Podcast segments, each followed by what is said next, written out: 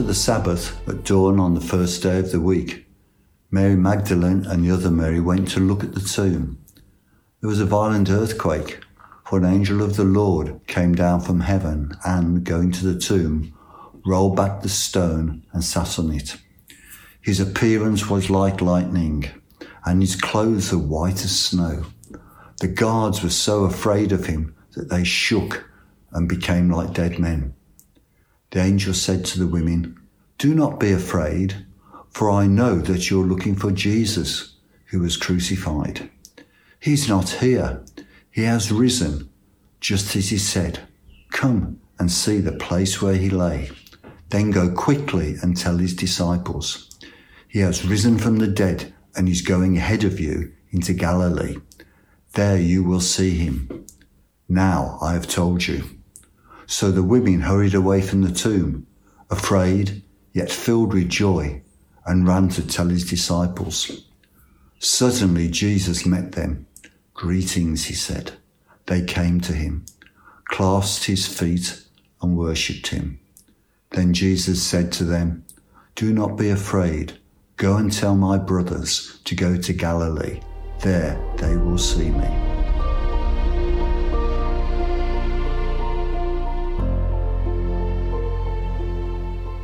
For Christ's love compels us because we are convinced that one died for all, and therefore all died. And he died for all that those who live should no longer live for themselves, but for him who died for them and was raised again. So from now on, we regard no one from the worldly point of view, though we once regarded Christ in this way. We do so no longer. Therefore, if anyone is in Christ, the new creation has come, the old has gone, the new is here. All this is from God, who reconciled us to himself through Christ and gave us the ministry of reconciliation. That God was reconciling the world to himself in Christ, not counting people's sins against them, and he has committed to us the message of reconciliation. We are therefore Christ's ambassadors, as though God were making his appeal through us. We implore you on Christ's behalf, be reconciled to God. God made him who had no sin to be sin for us, so that in him we might become the righteousness of God. In 1938, as Europe was heading towards the Second World War, J.R.R. Tolkien gave a lecture at the University of St Andrews. And there, for the first time, he used the word eucatastrophe. It's a made up word, he just made it up. Um, and it sounds pretty good, doesn't it? And actually, it stuck. I've made up some words in my life, and none of them have stuck, and all of them sound pretty silly because you see, I've not got a background in Latin. But eucatastrophe, that sounds good. And it means good crisis. Luke Sewell explains that it is the sudden, joyous turn located at the point when all is at its bleakest, unexpected, uncalled for, miraculous. A sudden, joyful turn of events. For example, the ring of power is destroyed in the fires of Mount Doom just as all seemed lost for Frodo and Sam. Or the puppet becomes a real boy the astronauts of Apollo 13 make it safely home. England win a penalty shootout. An unexpected, joyous turn. Tolkien called the incarnation the eucatastrophe of the human story, and the resurrection the eucatastrophe of the incarnation. A sudden, joyous turn that has changed everything piercing the human story with hope just as all seemed lost. When the women set off to the tomb on the Sunday following Jesus' crucifixion, their whole world was fallen, fragile, and fretful. It was fragile because all their hopes had been dashed two days before. Fallen, for they had seen all evil gather there on the hillside of Calvary, there to crush the Son of God. and fretful because between the Roman authorities on the one hand and the Jewish elite on the other hand, there seemed to be threat on every side for these faithful women. Fragile, fallen, fretful. Isn't that just the human condition? Isn't that just what the last 12 months have felt like? Now, they have for me. Life has been turned upside down by COVID. And our systems and economies, our personal plans and our public services, they've all seemed so fragile against this unseen, ever present threat. I have been witness to distress and sadness on a scale like I've never seen in my professional life. And even this week, it's been ongoing. Life is fragile. We are so fragile. All of us. Me, my plans, my hopes, my life, fragile. But the fallenness of the world has also been so evident. Over the last 12 months, we've been confronted anew with the horrors of racial injustice, of sexual abuses, of people in positions of trust and power wielding those positions for personal gratification, from politicians to police to pastors. Even this week in the news, as many are struggling to make, to make ends meet, we've read of some making £48,000 an hour through betting businesses. Vaccines have been kept for rich nations, while the poor nations will once again be last. From the hoarding of crucial information by world leaders to the hoarding of toilet paper by local neighbours, the world is fallen.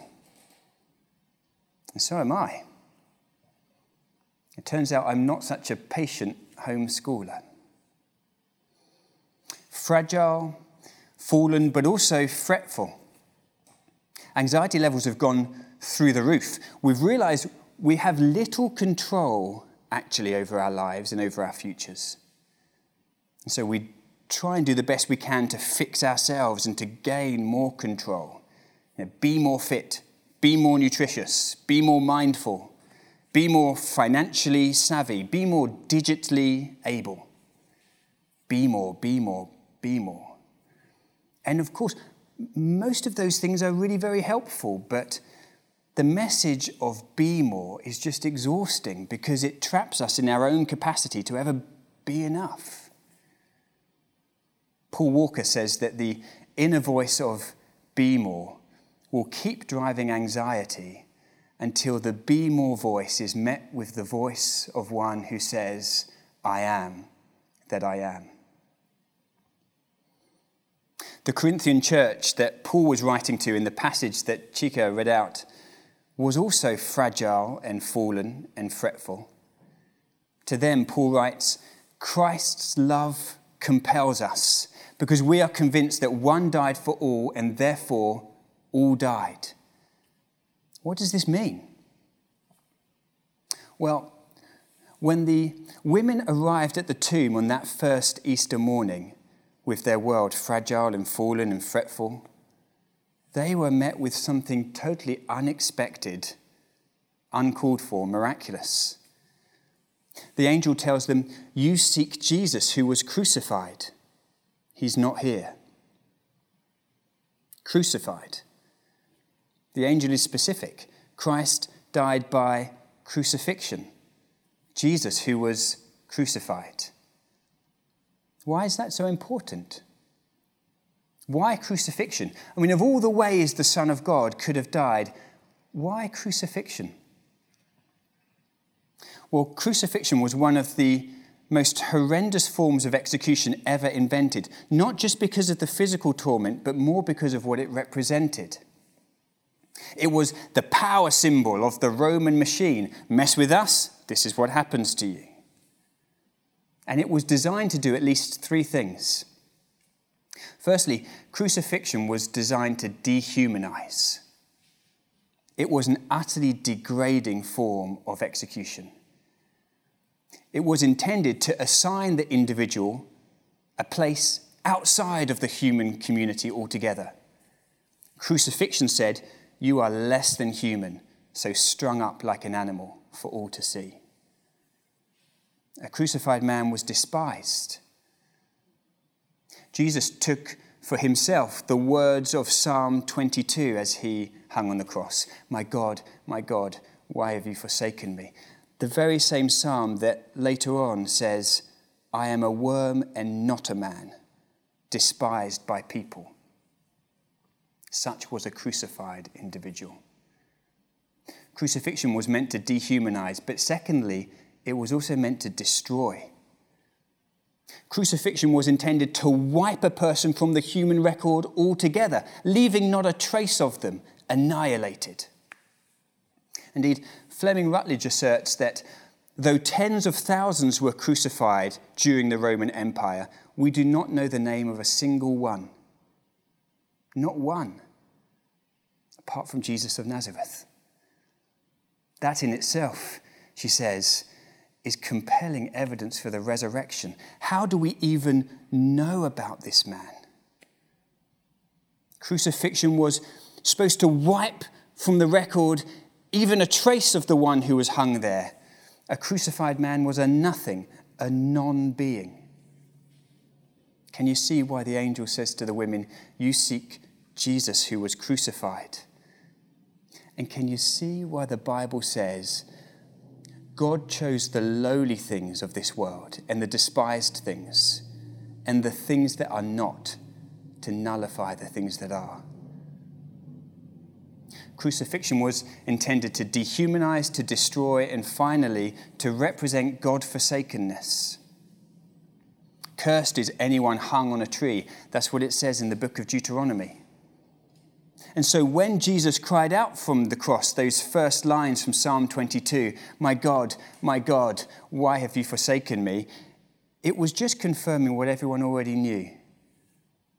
A crucified man was God forsaken, dehumanized, destroyed, dismissed, and nothing. At Christmas time, we celebrate that God became one of us in Jesus.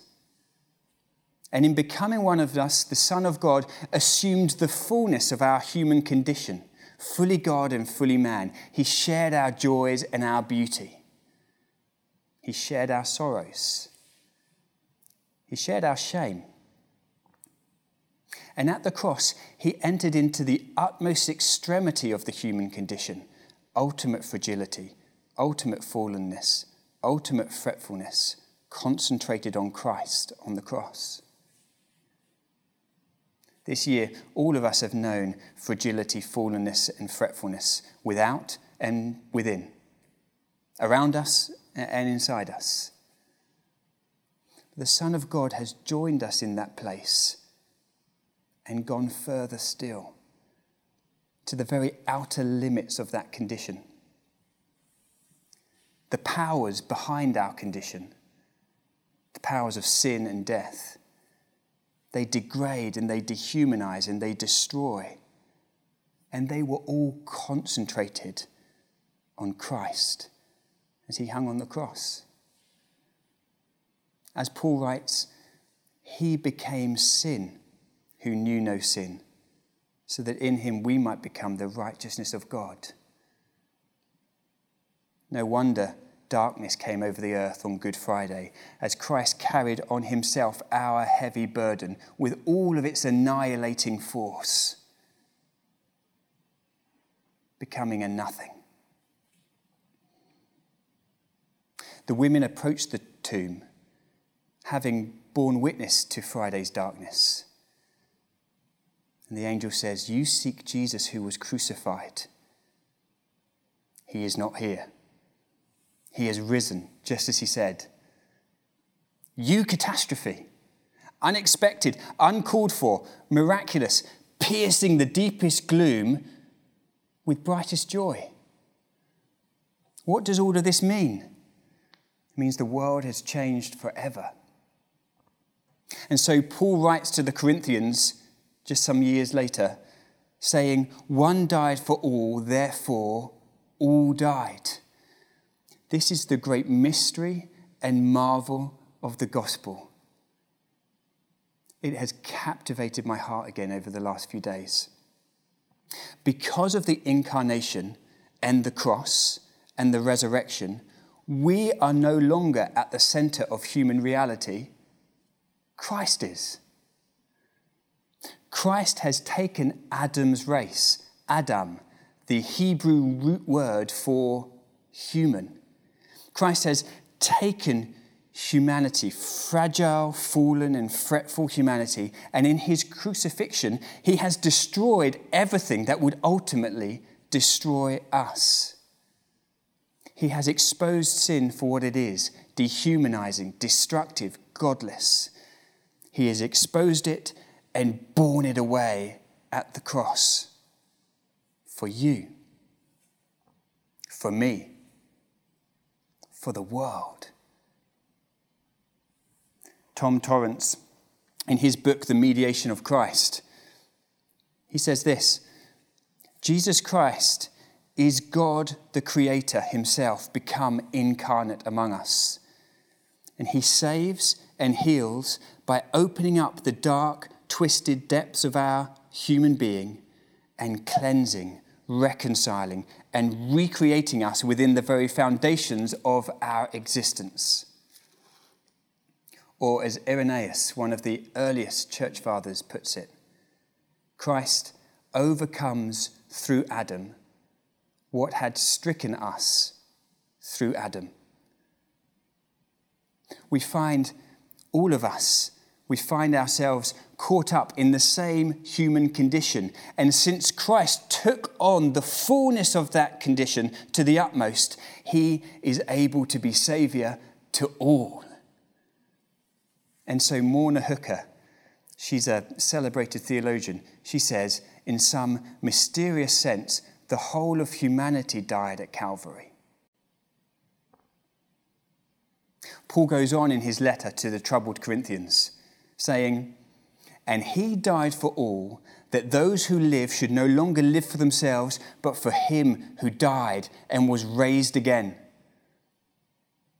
In our fretfulness, we so often look to ourselves to fix our own problem, the, the be more voice that we spoke of earlier.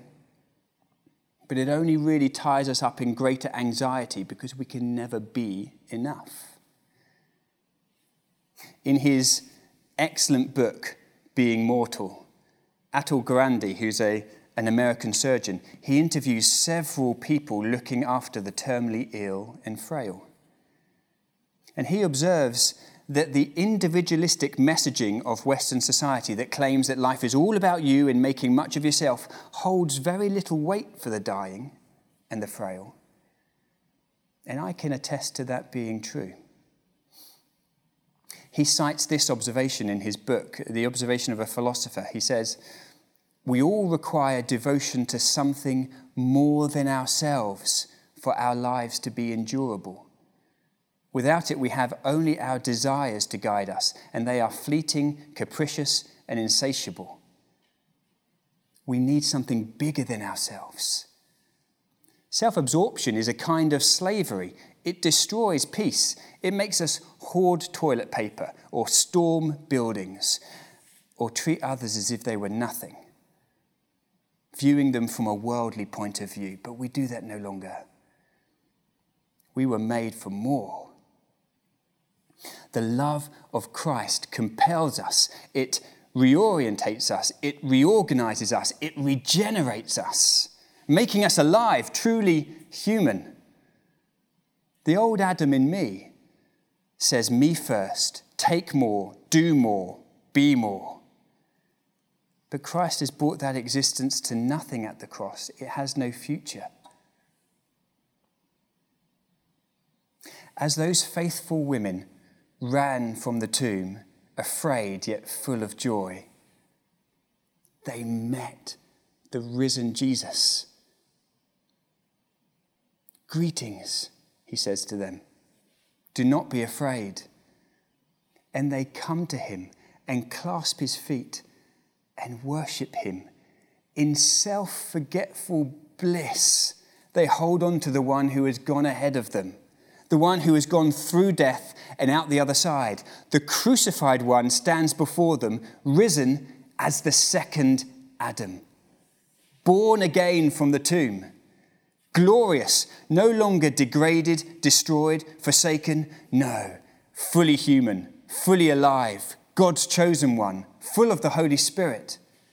He stands at the head of a new humanity, a new creation for every gender, for every culture, for every color, for every age, for every ability. Paul says to the fragile, the fallen, the fretful Corinthians, if anyone is in Christ, new creation. The old has gone, the new has come. All this comes from God. He has done it. It is finished. Out of nothing, out of the nothingness of crucifixion, He, the Word made flesh, has created a new humanity, just as he spoke in the, be- in the beginning and brought everything into being out of nothing, so he once again has spoken new creation into being. Indeed, all things will be made new in him. This is the decisive turn in our story. Today, we celebrate in the present what has happened in the past, which guarantees our future. This is the great eucatastrophe. Christ, the crucified one, is risen. The Son of God is alive and has taken our humanity, remade and renewed, into the very presence of God and sat down at the right hand of the Father. Behold him. He is our future. This is a future leaning hope. The posh word for that is eschatological. You know, we will really know ourselves to be a new creation and in new creation when He returns in glory, which He will. And we will become the righteousness of God, untroubled by the things that currently dehumanize and destroy. Those things will be brought to nothing, even the memory of them wiped from the record because of the crucifixion. Still now, we, like the Corinthians, regularly know ourselves to be fragile, fallen, fretful. Even these women, as they were running away, having seen the risen Christ, were going back to a world which was fragile and fallen and fretful. And yet, the proclamation to them and the proclamation to the Corinthians is the same proclamation to us. If anyone is in Christ, there is a new creation. The old has gone, the new has come, and even here and now you can enter into it. How? Look to Him. Behold Him. Christ Jesus has plumbed the depths of our despair to bring us the delight of His presence. He has become as we are, so we may become as He is. This is joy to pierce every story. There is now, therefore, no condemnation for those in Christ Jesus. No, nothing can separate us from the love of God that is in Christ Jesus. And so we can say, as old Job did in the Old Testament, I know my Redeemer lives, and at the last he will stand upon the earth. This is happy news. In Christ, God was reconciling the world to himself, not counting their sins against them. Everybody needs to hear this. This is news to run and tell others, full of fear and joy, like those first women. Fear because God has acted mightily among us, and joy because he is so good. The message is be reconciled. Note the passive participle. It is already done. Enter into it. Become what you already are. Reconciliation has happened. New creation has happened. New birth has happened. And it is not anchored in your experience or your circumstances or your performance or even your decisions. It is anchored in Christ alone. Wholly and completely, He has done everything for you, fulfilled everything for you. And that is precisely what makes this good news. It cannot be stolen, for Christ is risen imperishable. COVID cannot steal this joy. Death has no victory against this hope. All of your fragile, fallen fretfulness cannot steal this. There is a new reality, a new creation, and it is in Christ. So be reconciled, all of you, everyone. Become what you already are because of what He already is the Lord of all, the Lamb of God who takes away the sin of the world, the resurrection and the life. So repent and believe. Forsake your sin. They are only destroying and dehumanizing you. Come instead under the lordship of Christ. He is yours. So I say, come one, come all. Come to the empty cross. Come to the empty tomb. Behold, he is not there. He is risen, just as he said. Fall on your knees clasp his feet, which were pierced for you, and worship him. And then go and tell the happy news.